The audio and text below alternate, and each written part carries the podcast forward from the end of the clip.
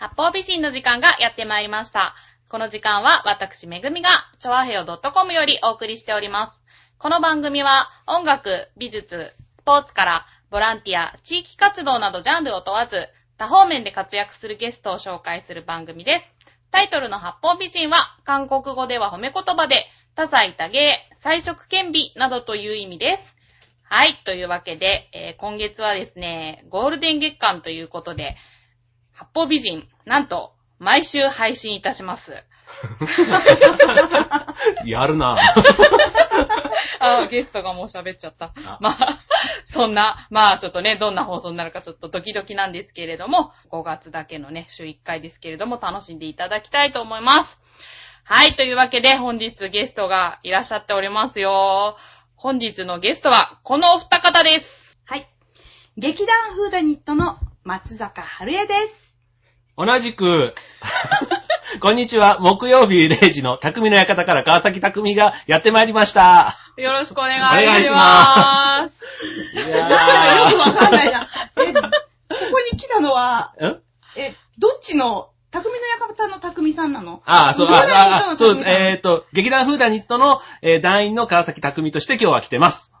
よろしくお願いします。じゃあ今日はね、たくみくんは劇団員という顔で、そう。ちょっとお話ししていたそう、だきたい。結構ね、でもね、ほんとこのね、匠の館の中でも、公演が近づくと、よくね、ね、公演の案内とか、はいはいそう、終わった後の感想とか、あそう、とにかあくと、オープニングとエンディングは、もう、匠の、あの、館のタイトルじゃない、俺の日常をとにかくベーって喋ってるから、その中にはね、かなり劇団の話はね、言ってんのよ。あうんうんうん劇団の話と走ること。そうそう、走ることも走よく言うることもかなり言ってる。そう、かなり言うんってる。そう。最近多い。そうそうそうそう。そう、そういうキャラにでもね、あんまりならないように、いろんな話題をこう散りばめようとは思ってんだけど、これからちょっとね、劇団の話題を、あ匠のそうではちゃんと振っていこうと思ってる。そうですね。よろしくお願いします。よろしくお願いします。ねというわけで、劇団フーダニット、ね、日本語で犯人は誰っていう、あれ？そうでしたよね。っていうか、はいうん誰がやったのか、ですよね。やったのか、あの、殺す方のやったのか。おー、はいはいはい。うんそうそうわかってますよ。そうそう。ごめん。ごめん。でも、そう。殺しだけじゃなくて、例えば盗みでもいいし、それは構わないのよ。あ、そっか。漢字じゃないもんねだか。ら犯人は誰だっていうことだから、うん。うんうん。だからまあ、誰がやったのかっていうのが直訳なんだけあそっどか、そっか。だから、殺したでもいいし、犯したでもいいし、でも何を？あ、違う。そういう、そういうことでしょ、でも。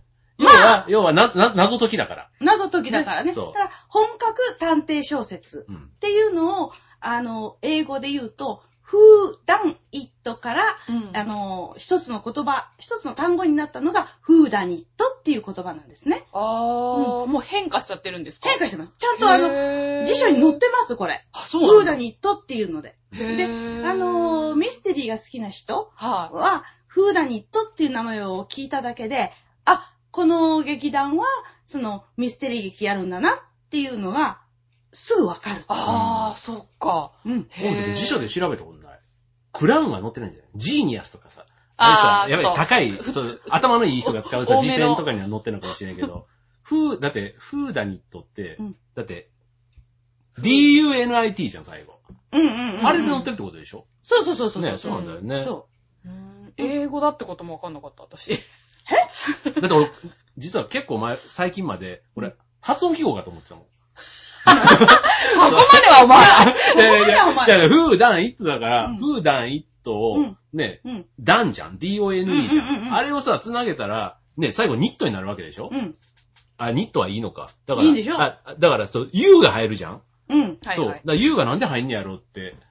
ずっと思ってた。そうそう。まあ、でも発音記号だったら違うね。フードゥニットになるもんね。うーん。ね、そうだよ。ね。まあね。で、まあ、そのフーダニットっていうのは、あの、犯人当てっていうか、はいその、そういう意味なんですけれども、はミステリーっていうのはすごく幅が広くって、はいいろんなのがあるわけですよね。はいだから、その中には、例えば、ハウダニットっていう言葉もあって、それはどどうやってやったのか。なんか、そうそうそうそうそう。だから、例えば密室になってて、その中で殺されてて、どうやって密室ができたのかっていうのは、ハウダニット。はいはいね。それから、ホワイダニットっていうのもあって、それはなんでやったのか、うん。その動機とかっていうのを、うん。こう、さ、あの、犯人も分かってる。うん。殺した奴はこいつだ。うん。だけど、なんでこの人がこの人を殺さなきゃいけなかったのかっていうのをうん解いていく、うんホワイトニットうんみたいなのもあるんですよね。へえ、もうそれも独立した単語として。ありますねあ、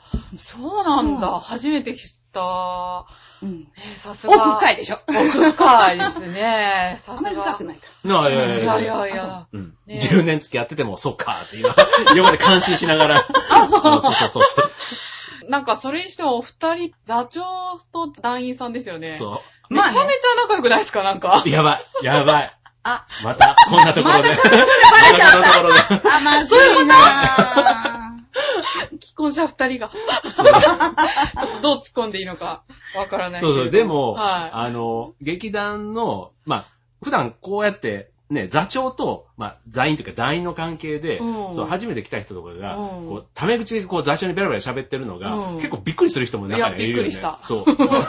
で、うちの劇団では、私のことを、例えば、先生とい。か、はい。団長とか、はい。座長とかって呼ぶのは、はいあの、禁句、禁止なんですよ。えじゃあ、たくみくんなんて呼んでるんですか？ん？春さん。二人の時は春へ。そう、私も、一応、たくみとかね。もう、しょ、しょうもないな。あ、でもこれ、そんな。ね やだ、もう。もう、う。これで全国放送？さん聞いてますよね。え、じゃあ、そう、だし、これ今回さうん、二、人で出るっていうのを、うんね、団員はみんな聞い、してるわけじゃん。うん絶対聞くよ、今回は。まずかった、ごめん本放送からはどうかわかんないけど、今日は二人で出るっていうのを知ってるから、どんな喋りをあの二人やってくんねやろって。こんな話してんのかよって絶対もう。まあ、いいか。えいいんじゃない？まあいい、まあ、ね。期待に添えたということで。ということで、い本当にあの、うちは、全員が、その、自分の、こう、ニックネームはで呼び合うんですね。い。へー。だから、、私のことは、えっ、と、まあ、はるさんっはい。て、タクは呼ぶけど、はね下手すると、もう呼びつけで、はるとかって怒鳴られたりして、はるそこにいるんじゃない邪魔どけとかって。え、練習中とか？はい。座長なのに。へー。あ、え、なに、もう熱がこもると、そういう言い方になっちゃうとか、そういう感じですか？熱、別に私の方が熱が入りすぎて、団員の邪魔をしてんの。うんそうなんですか？なんだろうね。うん。なんか、なんか言わ、まあそこまで怒鳴られてはないと思うけど、でも、あの、あれだよね。あの、小道具の整理とかしてるときにうん、私が、あのさーとかって行くとうん、邪魔ああ、そういうのはあるね。言われるそういうのはあるね。春邪魔あー。春さんじゃない春邪魔うん。まあそれはね、でうん。も、あの、なんとなく、まあ付き合いが長いっていうのもあるんだけど、うん。なんとなくそういう信頼関係はね、うん。別にあの、ゆね、言ってさ、ね、お前うん誰に、私さ、私に向かって何ちゅう口の聞き方してんねんって言う人だったら、はい 言わないよ。あ、まあまあ、そりゃそうですよ まあそのね。辺はね、まあなんか、いい関係の中でやってんじゃないのって。まあ言ってんのをね、こう、旗で聞いてても別に、あの、自然な。そうそうそう。だから、あの、よそから来た人が、はいあの例えば見学とかに来た人でも、はい。それは別に不思議とははいあまり思わないですよね。だから、ただね、あの、こっちにはい入団した人ははい最初びっくりするわけよ。で、うんあの、本当にあった話なんですけど、はい俺らの関係を疑うわけ。違うんだそういう話じゃなくて。違うだからはいはいはい。ほら、ああ、そっか。またごめんごごめんねごめんね。はい、ええはい、カット。ここ、編集でカットしてくれるさっき。ね。いや続けてください。あのねはい。あのー九州の方の会社の人だったんですけど、はい。ね、その人が東京支社長としてうん。来たんですよね。はい。で、たまたまその知り合いの知り合いぐらいのところだったんで、はいで、東京で単身赴任で、うん日曜日暇だからっていうので、ねじゃあ芝居でもやってみる？とかっていう感じで、うちに来たわけ。はい。で、その人が、あのー来て、こんにちは。じゃあやら、一緒にやりましょうって話になった時に、どう呼ばれたいですか？みんなで聞くわけですよね。はいはいで呼ばれたいように呼びますよって。はい。で、そしたら、その人が、まあ、こう呼んでくださいっていう風にはい。言ったわけ。はい。そしたら、その瞬間から、もう二十歳の女の子が、その人のことを、そういう風に、ほんと呼び捨てじゃないけど、もう、なタクとか、こんな、こんな、タクミーみたいな感じで、とか、ハルさんみたいな感じで、その人のことを呼んじゃったんですよ。はそしたら、彼は、もう、ムカーっとしたわけよね。ああ、はい。そんな若い子からタはいメ口かよ、みたいな。はい、はで、3回ぐらいお稽古に来た後い。に、はい。快感ですって。へだかー。一個の人間として、一はい人の人格として認められて、は平等にその場で一つのものを作り上げていくっていうことっていうのは、うん今までの人生の中でうんなかったことだったんですよね。社会にいるとどうしても上下関係ってあるじゃないですい。そか。りゃそうですよね。うんなんか、劇団フーダニットのその魅力がすごく垣間見れたようなうんトークですけうど。ん多分ね、他の劇団では絶対ないよね。ああ、でもね、そうなんだろうね。。ないいない。うん。ああの、芸能界っていうか、はいこういうところって、うんそういうの上下関係とか厳しくっ、ってて言いますよね。一日でも先に入った人は先輩だから、はもう年がいくつ離れていようと、い。はい。いくつ下であろうと、先輩として立てなきゃいけないっていうのが、まあ常識なんで、うーん。うんうんあ、でもなんかすごく座長さんのそういう信念というか、そういうスタイルが演技の方にも生きてるのかなって。やっぱやりやすいですよね、きっと座長さんがこういう方だと。うん、そうだね。ねえ。うんなんかね、フーダニットの芝居を見てくれた人はみんな思うのかもしれないけど、結構ね、動きが別に派手な動きをみんなするわけじゃなくて、結構ナチュラルというか、はい。そう、求められるのが、はい。もう結構普段の、例えば食事をしてる様子だとか、はい。まあ食事してんだったら普段どうやって食事してるみたいな、そういうところをなんか演出として求めてくれるから、うん。うん。俺みたいな、だから素人で入った人間でも、うん。なんかとっつきやすかったっていうのはあるよね。あこの10年、一応そう、去年10周年を迎えて、はい。ね。うん、その10年続いたのは、うん。うん。なんかそんなところはあるのかな。うなんか、うんそこがね、またこうなんか派手なこう、こういうのとか、全然見えへんけど、ラジオだから見えないけど、この動きが伝わらないけど、そう,、ね、そういうのじゃない、なんか、うん勢いよく振り向くとかね。そうそうそうあーそういうのはないからな、うちの振り芝居。向いて、スポットライトピッて当たるとか。あー。だからあの、うちの芝居って、立ち位置決まってないんですよ。あ、そうなんですか。そうへーその日の気分で好きなとこ行っていいの。そうなんだ。うん。あ、でもなんか確かに、いただいた資料の中でのこのエッセイですか、うん。座長さんのエッセイにも、ぶ役者がその舞台に立って、その時の、まあ、気分でというか、うん。うん。うん。それでなんか動きが決まるみたいなことそうがそうそう。書いてだからありま、したけど。その日に、ちょっと体調悪かったら、必死でそこのところまで行く、行くと、あ大変だなってなると、はい。ちょっとだけ動いただけで、はい。済ましちゃえとかっていうのもあったりとか、っていうのもあるんだけど、まあ、で、も、普通のは劇団だと、それやるともう絶対怒られちゃうし、で、あの、特にその男女関係、いや、だじゃないや。男女関係ごめん。やっぱりそっちにしたいの。やいやいやいやあの、身分、身分の上下。今の、今の俺からじゃなかったよ。今の、い。ちょっと油断しちゃったんですかね。いや、今、まあ、ま、力関係で、全然違うよね。それ言いたかったわけ。うんまあまあまあ、まあ、で話戻す。そうそう。で、先輩が、はい。こう、振り向いた時に、ここにいないと、はい。はん、なんか、セリフ言えないとかっていう時、うんその先輩が、その後輩に対して、なんでそこにいないんだみたいな。あー。それじゃあ俺は芝居できないじゃないかみたいな。あー。言うんですよね。はでも、いなきゃ探しゃいいじゃんって。うん。い。へー。思うからっていうのが日常はそういうふうに、だからもしそこにいな、そこに何かをその相手に対して言いたかったら、はい。おーいって言って探しに行くような。いなかったらいなかったらいいのだから。その状況で、あなたはどう動きますかみたいなことをちゃんとできれば、一応舞台はそれで成り立つから。まあそうですよね。そうそう逆にそれがお客さんから見ると、すごく自然に見えて、リアルに見えて、うんうんなんかそういう感じが、あの、ミステリー劇には多いのかなって気はするうん。よね。っていうか、やっぱり生きてる人間がはやることじゃないですか。はいで、特にミステリーっていうのは、その、なんていうのかな、普通の生い。活うん。の中にうん。あるものをうん見せなきゃいけないんで、主義主張をうん、こう、ななんかこう、シュプレヒコールとか っていうのでもないし、はいそれから、こう、架空の世界を描くわけでもなくって、うんうん生きてる人間が、はどうしてそんなことをやったのかとか、うんそれがお客さんが納得できないい。と、はい。そりゃねえだろっていうね、うーん。うん、なんか天から声が降りてきたんで殺しましたじゃあねうんうんう。んそれはあのーそういう事件は今、本当に現実には起こっ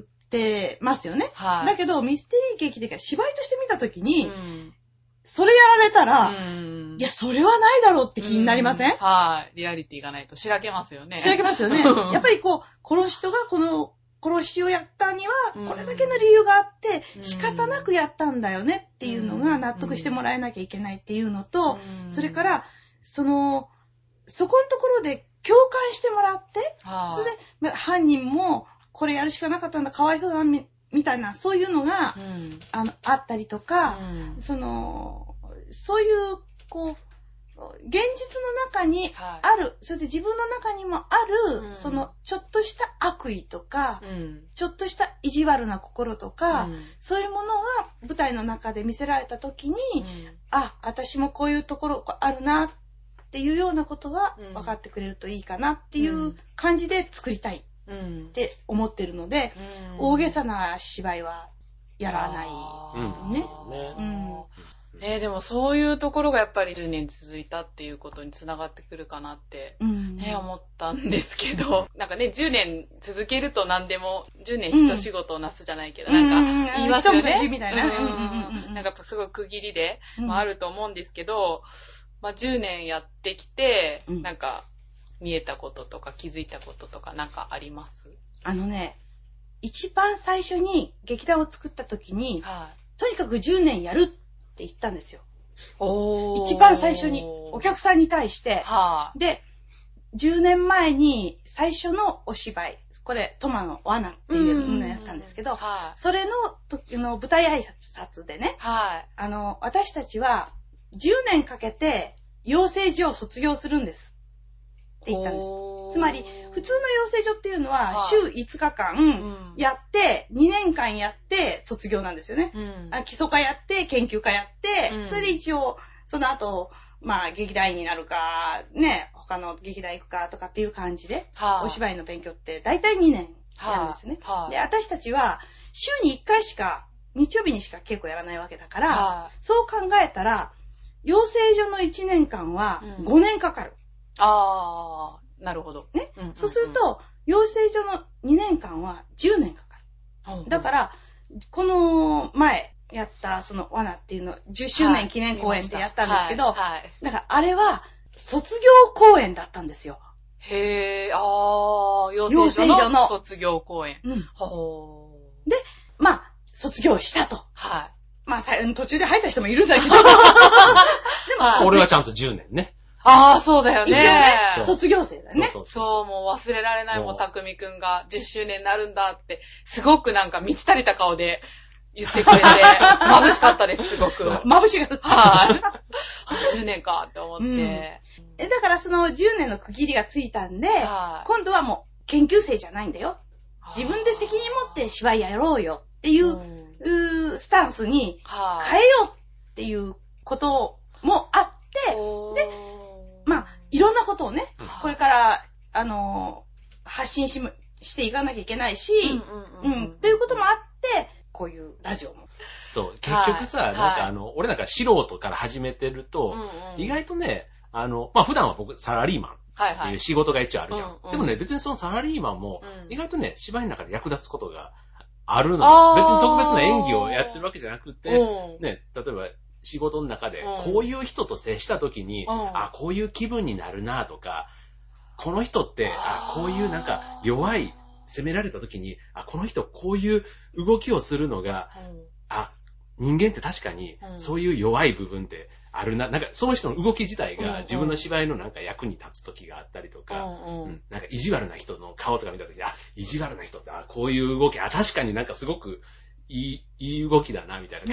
結構日常の中にすごいね、なんかそういううん。種はいっぱいあって、意外とそういうのはね、なんか、う。うんん、へー、でもだから確かに。そうそううんあのー俳優っていうのは、うん絶対に休んじゃいけないって言うんですよね。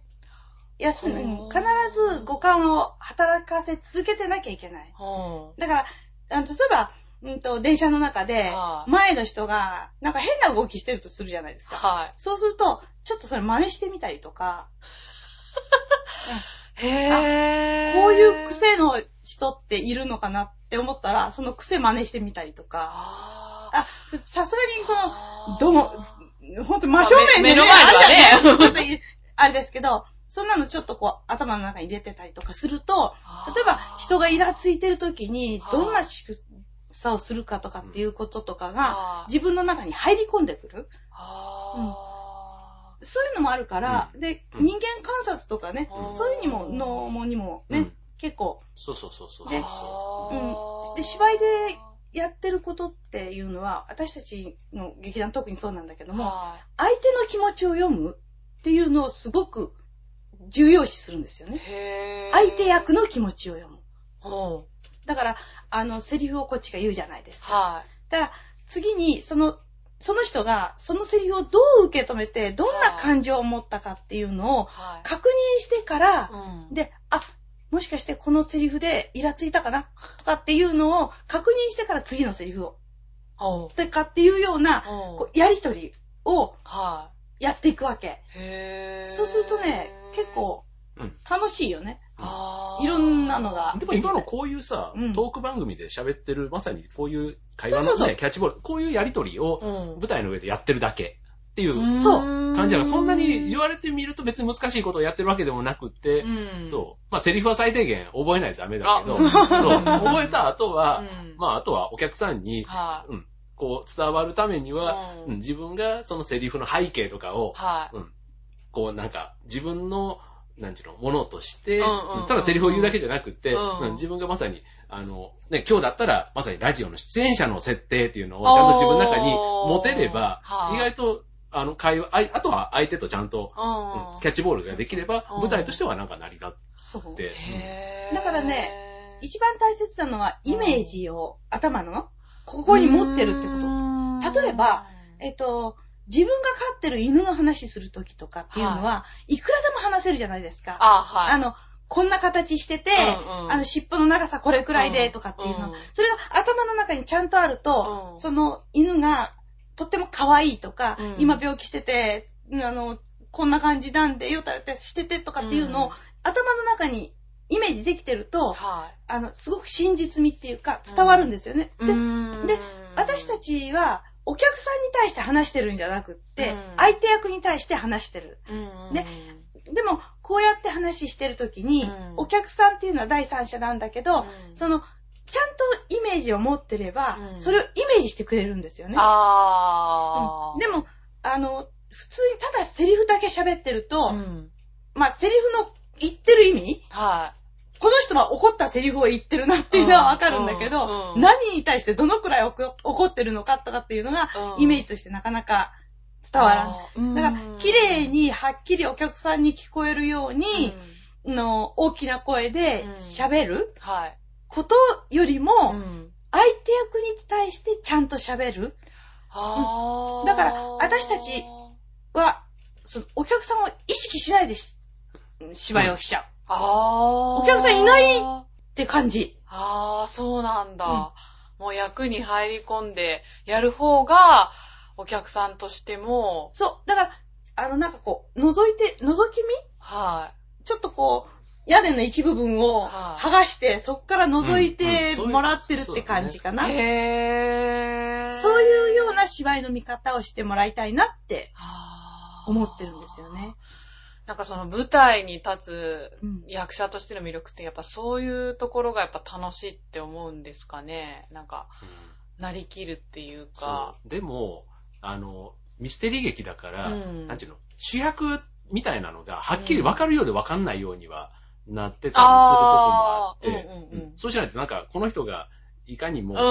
犯人ですっていうのも分かってしまったら面白くないから、うんうんうん。なんかその辺が、こう、ぼやかしてる中で、うん。うん、まあ、なんだろう、やうん、役者として、う。うんん、結構ね、あの、うんだから配役では考えるし、それか、らあの、うちのあの、チラシには、うん。まあチラシもパンフもそうなんだけど、はい全部、あいう、あいうえお順。なんですよ。ほう。あの、大きな役の人が普はい通上に来たりするじゃないですか。うんうんうん、そうですね。でもそれしちゃうと、はい。犯人とか探偵分かっちゃうから、あー。必ずあいうえお順なんです。あ、そうなんだ。うへー。、で、やっぱり、さあれ、すが、小2作目かな ?2 作目の時に、あの、私が、あのー殺されちゃうんですけど、はで、まあ一応座長だし、はい大きな役で最後まで出てくるってみんな思ってるのい。が、はい。始まってすぐに殺されちゃうんだよね。そうそうそう。で、あれは嘘で、後から出てくるんじゃないかと思ってると、うん最後まで出てこないの。っ表紙抜けしますね。ていうか、はいまさかって思う。思いますね。そういう、あれあれってそう、うんそういうキャスティングをわざとしちゃったりするわけ。へー。あ、すごい。こ、凝ってる。うん最初は私が探偵役だとみんな思うんだよね。まあそれは座長を知ってる人だから、はいやっぱりね、座長様だったら、ですよねそこそこの役をちゃんとね、うんやるでしょって、まあそれはね、うん見に来た人はそう思う。思うわな。ねでも、なんか10分ぐらいしかいなかったよいなね。かったね。なんだ。消え去ったね。へー。あ、それすごい、なんかそう劇団の概念が。あとだから、全くの新人？はい。うちに初めての、うんうん。を主人公にしちゃったり。はぁえ、でもそれって周りの人はもうみんなそれで行こうっていう感じなんですか？そうそう、そこがね、うんまたいいなって思う。なんかあんまりこう、私はそれこそ主役じゃないとやりませんみたいな、うんなんかありそうじゃん。ありそうありそう。全然ないよね。うんそこはね、ないよね。うちの劇団は全然それがない。そうなんですか。へあの、出番の少ないとー。か、うんセリフの量がとかっていうので、うん手抜いたりとか、うん。そういうことはないですよ。ま全然あ、合う役合わない役で、そういうのは言うけどね。はい、ああ、なるほど。うんいくらなんでも、あんたこの役はちょっとごめんねみたいなのがあるかええら、は それはね、あの、一応考えますけど、はうん。だから、それも、みんながちゃんとそれで、はいこう話し合ったり、読んだりしてる間に、はい頭の中に大体同じイメージができちゃうんですよね。不思議なことに。ー。へー。ああ、もうね、そっからしてミステリーって感じですよね。そう。すごい。ああの話しちゃっていいかな？いいよ。ーどうぞどうぞ。あのね、はうちね、い。はい。配役決めるときにね、はい。投票するんです。投票？全員で。へー。で、あ、で、誰がイメージになってるかみたいな感で、じでで、でだからね、その、例えばこの役っていうので、誰がいいかって投票したら、はあの、やっぱりメインの役者さんがメインのとこ行くじゃないですい。か。はじゃなくってい。、はい。全員が全部の役をキャスティングするの。ほー。だから、この人をここに持ってきたら、うんうんうん。ここにはこの人使えないから、じゃあうんここをこうして、うんいや、これだとバランス悪いからこうしてとかって全員が考えるわけ。はー。でそれを、全部投票用紙集めて、はこう書いていっい。て、はい。その役で一番多く点数取った人がはいその役やる。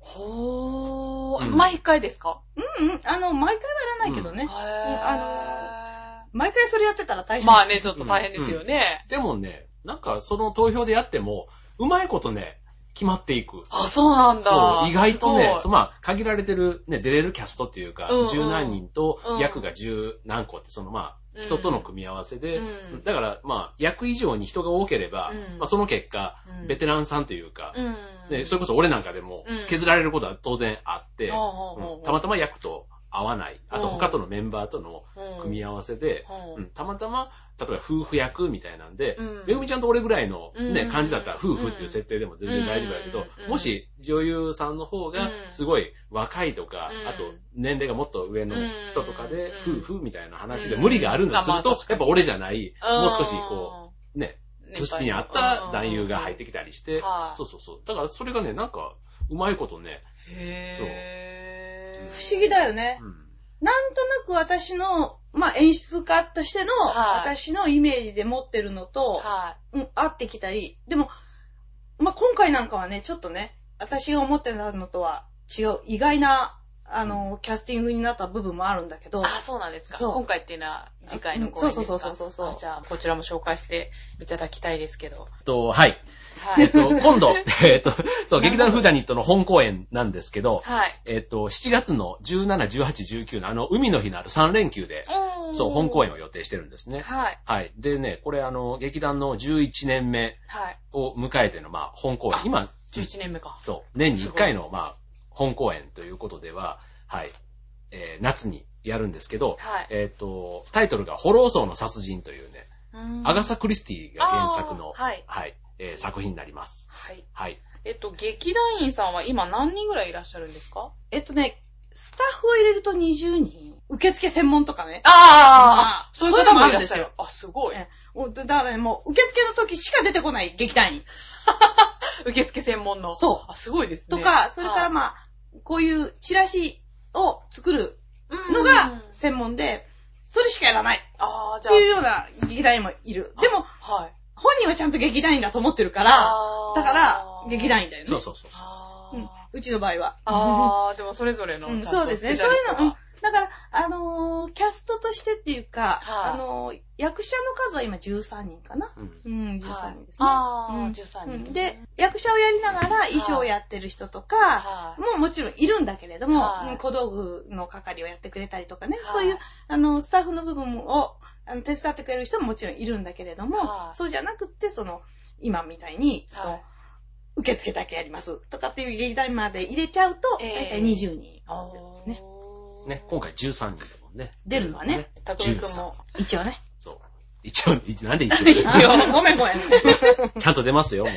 頑張ります。で、アガサ・クリスティの作品を使うことが多いような気がするんですけど。そうですね、クリスティはこれで5本目かな？あー。ですねうんそうなんですか。他にどんな、あとはですね、はいディクスンカーとか、もわかんなうかなり古いですよね。はで、あのーあと、ロベール・トマっていうあはいフランスの、はこれね、不思議なことい。に、はフランスでは全然有名じゃないの。うん。日本だと、もうトマっていうと、はい結構ね、みかんの部屋だとか、はい罠だとか、はいあの、二発の銃声だとか、はいものすごくいっぱいね、うんあの、上演されてるじゃないですか。はあの、この間フランスに行った時に、古本屋さんに行っい。て、えトマの本ないですかって聞いたんですよ。えうんそしたら、トマって誰だって言われたのね。へー。それも、演劇書の専門の古本屋さんだったんです。へー。で、あの、8人の女って映画、カトリーヌ・ドヌーブとか出たの、何年か前にあったんですけど、はい。で、その8人の女の原作だったって言ったら、はい。あ、そうかそうかって言ってくれて、で、出してきてくれたのが、その、これ、これかって言って、その8人の女のパンフレットだったんだけど、これじゃしょうがないだろ、みたいな。で、その、そこでなんか、ちょっとちょこちょこって見てたら、はいあの、雑誌にね、短編が載ってるのがあって、短編のうんあの戯曲ね。はい。で、それは買ってきたんですけどね。えーそれほどにうん忘れ去られてるんですよね。へですね。ううんん、だから、あの、やっぱり日本と向こうとちょっと違うのかなっていう気がしますね。で、クリスティについてもやっぱり向こうとこっちでは、だいぶイメージが違う。あ、そうなんですか？うん違いますね、やっぱりね。へー。あのー向こうでもうネズミ捕りって、その、はいまあ、はい何十年はい。やられてたりとかってするじゃないですか。はい。うん、そういうのと、このホローソーっていうのとは比べると、このホローソーっていうのは、もうすっごく地味で、はあんまり向こうでもやられない。日本でもあんまりね、うんい。やられない。ああ、そうなんうんですか。ものなんでまあね、これじゃあ卒業後の公演ってことにえ、一応、ね、なりますけど。そ劇団として最初？う。そう。劇団として最初。本気公演。今までも本気だったけど。本気じゃなきゃ困るんだけど。いやこれを選んだ理由とかは？実はね、はい。あのー今年が、はいクリスティの生誕120周年なんですよ。あーあ、あの、展示会とかありましたよね。そうそうそうそう、あのー東京フォーラムでえー。今やってますよね。今、今やってあ、る。今やってる。今まだやってますあ6月の何日までかな、うん。十何日ぐらいまで。やそう、るんですちょっと興味あって。うん。あれはすごいですよ。あ、そうですか？あ、本当に。もう行かれたんですか？あの、まあ、あの、プレイの方に行って、えー。っていうか、その時に、クリスティのお孫さんともちょっと話したんだけえー、そうなんですか？うん。すごど、い。で、あのーまあ、それがあるっていうのと、はそれから、実はこの、今回の役をしてくださった、っていうか、役者、ん？翻訳者？い。はい。瀬戸川さんって方が、はい。あのー来年の3月が13回忌なんですね。うんで、来年の3月にやろうって最初思ってたんですよ。はそしたら、たまたまあの、こういう、あの、まあ、120周年ということがあって、うんうんこのホローソーい。を、うんあの、ミステリーマガジンっていう早川書房が出してる雑誌があるんですけど、はい。それに、これまあ未発表作品っていうか、まだ日本で活字になってないんで載せたいって話があって、はじゃあコラボしましょうかみたいな感じい。で、うん、で、じゃあコラボということで、えあの、まあ、瀬戸川さんの役にはい、ちょっと、その削られた部分を私が足したりしたのが、ー。えーっ、と、2月発売の4月号 ?3 月発うんそうだね。な？かな？そうだね。に、の、全文掲載というか、うされてるんですけどああ、そうなんですね。こちらの方に。これですか？うんとね、はいそれはね、このトガキをサイナムだよね。そうそうそうそう、トガキはサイナムってね。そうそうそうそう。そうそう。ああ、はい。ああ、こちらのエッセイの方に。ほーそうまあ、あのーミステリーマガジンっていうのはね、はい本当昔はもうすごく、もう飛びと、飛ぶ鳥を落とす落とす勢い。勢いで。正解、正解。はい。で、本当に、あの、翻訳ミステリーの好きな人は、はい絶対買ってたみたいな。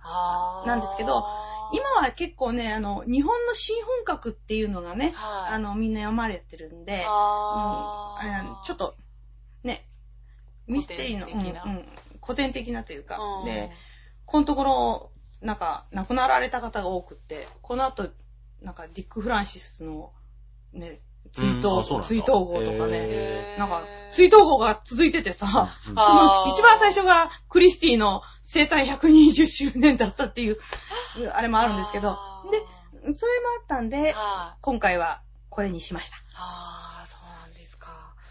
いや、でもなんかほんと座長さんの口からミステリーのお話聞くと、すごくミステリーの、の魅力が、魅そう、あのね力をす、ごいそう、感じる。みあの、素人にもわかるような喋り方をしてくれるから、うん結構ね、勉強になる。なりますよね。10年経っても勉強になる。あうん。あ。満足。ねえ 本当に。満足。ミステリーでもハマる人ってすっごいハマりますよね。そうですよねうん。でも、あの、一番最初に作った時にね、はやっぱりあのーどうしてミステリー劇い。をはやることにしたんですかい。っっていう質問がすごく多かったんですよね。うんうん。あの、別にそんなミステリー劇に断らなくたっていいじゃないっていうのもあったんですけど、はでもね、その時言ってたのが、あの時はカサスかな？度合いかな？かうんうん、そうそううんそう。ね？カサスとか度合いって、火曜サスペンス劇場あー土曜ワイド。ド劇場。あ金金田一とかね、うんうんうんあの、明智さんとかねー。はい。まあ、今浅見光彦もそうかな？あ、。そうだね。やるのねうんあれが、目の前ではい行われてるのを見るってはい楽しくないですか、あー。テレビじゃなくてねうん、楽しい。目の前で同じことが起こってるのって楽しくないですか？はって言ったんですよい。。はそれが、その楽しみを、うん。あのー楽しんでもらいたい？だかあ、のー普通に、その、こっちがやりたいこと、はい。こっちが主張したいことをやるんじゃなくて、うんお客さんが楽しめるものをやりたいな。で、お客さんが楽しんでくれるものっていうのは、うんやってても楽しいし、あ、はい。うん。だから、そうだよね。ねでも、めぐみちゃん何回か見てくれてるからね。あーそうですよねみんな面白い。うん。あ、嬉しい外れないうんありがとうやっぱございます。なんか、たくみくんが言ってたのかな？劇を見る前と見た後のお客さんの顔が違うって、なんかそれを見るのが楽しいみたいなこと多分たくみくんが言ってたと思偉そうにな。何様だよ。いや、でも自分でも、自分でも来た時の気持ちと帰る時の気持ちが全然、なんかね、うんやっぱり高揚して帰るから、うんそう、そういうのをすっごくはっきりみんな感じた、全部の公演見て。ありがとうございます。はいあの、やっぱりね、私たちあの、終わった後に、ご挨拶っていうか、お見送りに出るんですよね。はいその時見てるのは何かっていうと、はこれはまあ、企業秘密だけど、うん帰ってくるお客さんの顔なんですよ。い。あーそのお客さんの顔を見れば、はい。この芝居 OK だったか、ダメだったかっていうのがすぐわかる。はで、これはね、あのー昔ね、あれ、井上久志さんだったかな？誰ーだったかな、うんうんうんが、やっぱり、その、上からね、あの、はいこう、照明室みたいなとここう見てて、はいお客さんの顔は見てて、あ、失敗だったとかね。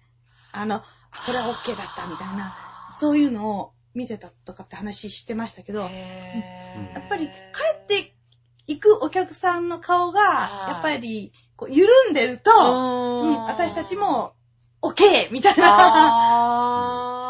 そう、でも同じ芝居で、うん同じ役者でやってても、うんで5回、今回でも5回公演あるんだけど、はいはい。そう、んその中でも、さっきのこのお互いの、うん。こう、コミュニケーションというか交流みたいなところが、はい。相手がちょっと変わったり、自分が変わったりとかすると、それだけでも舞台の雰囲気ってガラッと変わるから、なんかそういうのはね、だから毎回毎回、うんうん。そう、前が、今日の昼が良かったから夜もうまくいくかっていうと全然そんなこともなくって、結構そういうのがね、すごくく生物というか生き物というか、舞台でしか味わえない。ねなんかそういうのはね、う。んうん。ありますね、それはね。へー。あのー、やっぱり、こう、なんていうの？テレビなんかで中継とかやるじゃないですか。はい。それから、あの、うちはその、ビデオっていうか DVD っていうの、うんあれは記録が取らないっていうのは、え、撮ってないんですか？撮ってないです。ないの？ないの。あら、もったいない。そう。写真だけはあるんだよ。あーあのホームページとかで。あのそうそうそう。はいはいで、で、あのね、やっぱりそうなってしまうとね、は空気が感じられないから、面白くないんですよ。い見ててもうんで、一回だけね、はいテレビ中継してね、あの、見てもらったんですけど。あーそうなんですかそうそうそう。あのーミステリーチャンネルっていう、あの、ミステリーばっかりこう放送してる。ああ、そうなんですあのあの、スカパーとか。あーあれスカパーだそうったっけ？ねそうそうそうそうへー。そこ、が、あの、中継やってみたいって言って、はで、中継やってくれたんですい。ね。はそうするとね、これが、NHK って言っちゃなんだけど、い。はい。とかは、プロの人が撮ってるじゃないですか。はい。だから、こう、綺麗に見えるように、うんここは外しちゃいけないっていうような撮り方するから、はい、あの、ちゃんとは見えるんだけど、はきちんとわかるんだけど、はその、面白くないんですね。ある意味ね。い。ところがうんその、、初めてだったんですね。はい彼らは撮るのが。はいだから自分が面白いところに、その、カメラが向いてるわけ。自分が見たいところにカメラを向けてるわけ。はい。そうすると本当にお客さん目線で撮られてるんですよね。あー、なるほど。うんうんだから、その、、舞台を撮るっていうよりもはい、自分が見てる感覚でうん。中継してくれてたから、へー。だからそのね、確かにはい慣れてない分、うんその、重要なセリフのところがう、んあ。の役者が映ってなかったり、そうそう声だけしか聞こえ。あるんだけど、はい。でも、本当はいに舞台を見てるような感じにはいできてて、あのー、へー。そうプロ、の、その、方、ね、うん例えばその、うちの、うん。あの、音響さんとかは、全然できてないって言うんだけうんど、私なんかから言わせれば、うんああ、こういう撮り方してくれて嬉しいなっていう。へー。やっぱり空気感っていうのを大切にしたいっていうのがあって、うんよくまあね、あの、DVD 売ってたりするけど、ううんちはそれはやりたくないなって。もう見に来てくれた人しかはい。味わえないはい。ものでありたいな。はね。い。ね、本当に、ぜひね、リスナーの方もね、7月ですけどね、あと2ヶ月後ですそかう。ねぜひぜひ、あぜひぜひのね、これからね、まだあの、結構はい佳境に入っていくんでね、ねあの、頑張らないとダメですけど。まだ全然セリフ入ってないもんな。まあね。ああ、そうなんですか。ご期待に添えるように頑張りたいと思いますんで。はい。はいね、まあそんなわけでですね、まあちょっとそろそろ時間の方も迫ってまいりましたのでですね、とっても重要なお知らせがここで一つ。そうなんですよ。はいそう。で、今日、なぜこの八方美人にゲスト出演させてもらったかということなんですけど、なんと、来週5月12日の水曜日配信から、劇団の新番組で、劇団フーダニット通信が配信されます。いやーということで、その番宣に今日はね、参上したわけですよ。なんかどっかのテレビ局と同じだな、これ。そう、やっぱりさ、うん、そう、始まる前はね、こう、いろんな番組で、本当だったらね、もうあの、ね、新番組が、ドラマとか始まる時だったらさ、、はいろんなバラエティにさ、やたら、やたらね、こう番宣でね。そうよ、もうイタジェラからさ、もうあの、ね、ハッピーメーカーから、匠の館まで全部もうか、毎日出演してもいいぐらいだよ、俺たち今回。え、そうなの？そうそうそう、ゲスト出演ということでね。